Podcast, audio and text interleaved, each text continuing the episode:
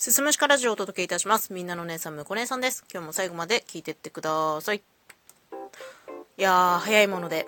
にせんにじゅうにねんも終わりということでですね、今日がにせんにじゅうにねん最後の収録になります。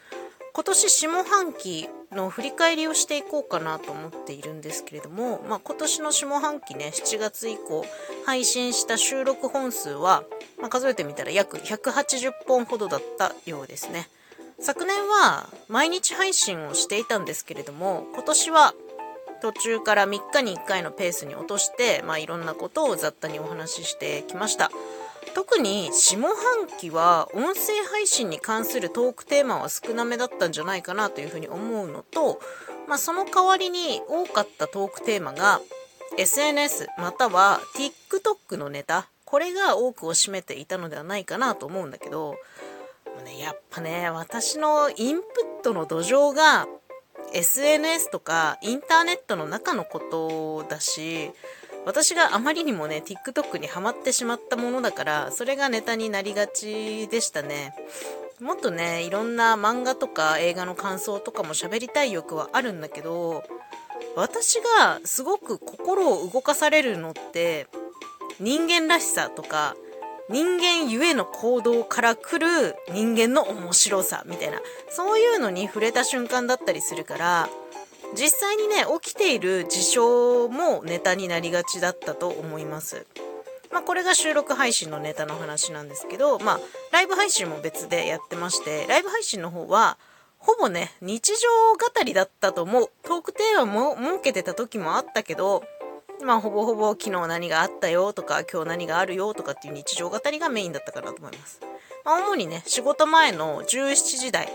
メイクをしながらじゅうごふんかんライブするっていうスタイルをこのいちねんで定着させることができたんじゃないかなと思います。で、そのライブ配信でやっていた企画ね、昨年は全然企画やらない人だったんですけど、今年はね企画、まあ個人費でたくさんできたかなと思っていて、それきっかけでいろんな方と関われて、ね、ラジオトークのね年末のアワードにノミネートされたりもして、すごく充実していました。うん。でもね、私がやってて一番楽しいのは収録だなというふうにね改めて思うんですよ。私が下半期配信した収録の中で、まあ、お気に入りのさんぼんをあげるなら、ハッシュタグよんひゃくはちじゅうさんばんザハ建築と普遍的な価値観、ハッシュタグごひゃくにじゅうろくばん善意と非道徳は紙一重、ハッシュタグごひゃくきゅうじゅうはちばん順応しコミュニティを作るのが人間、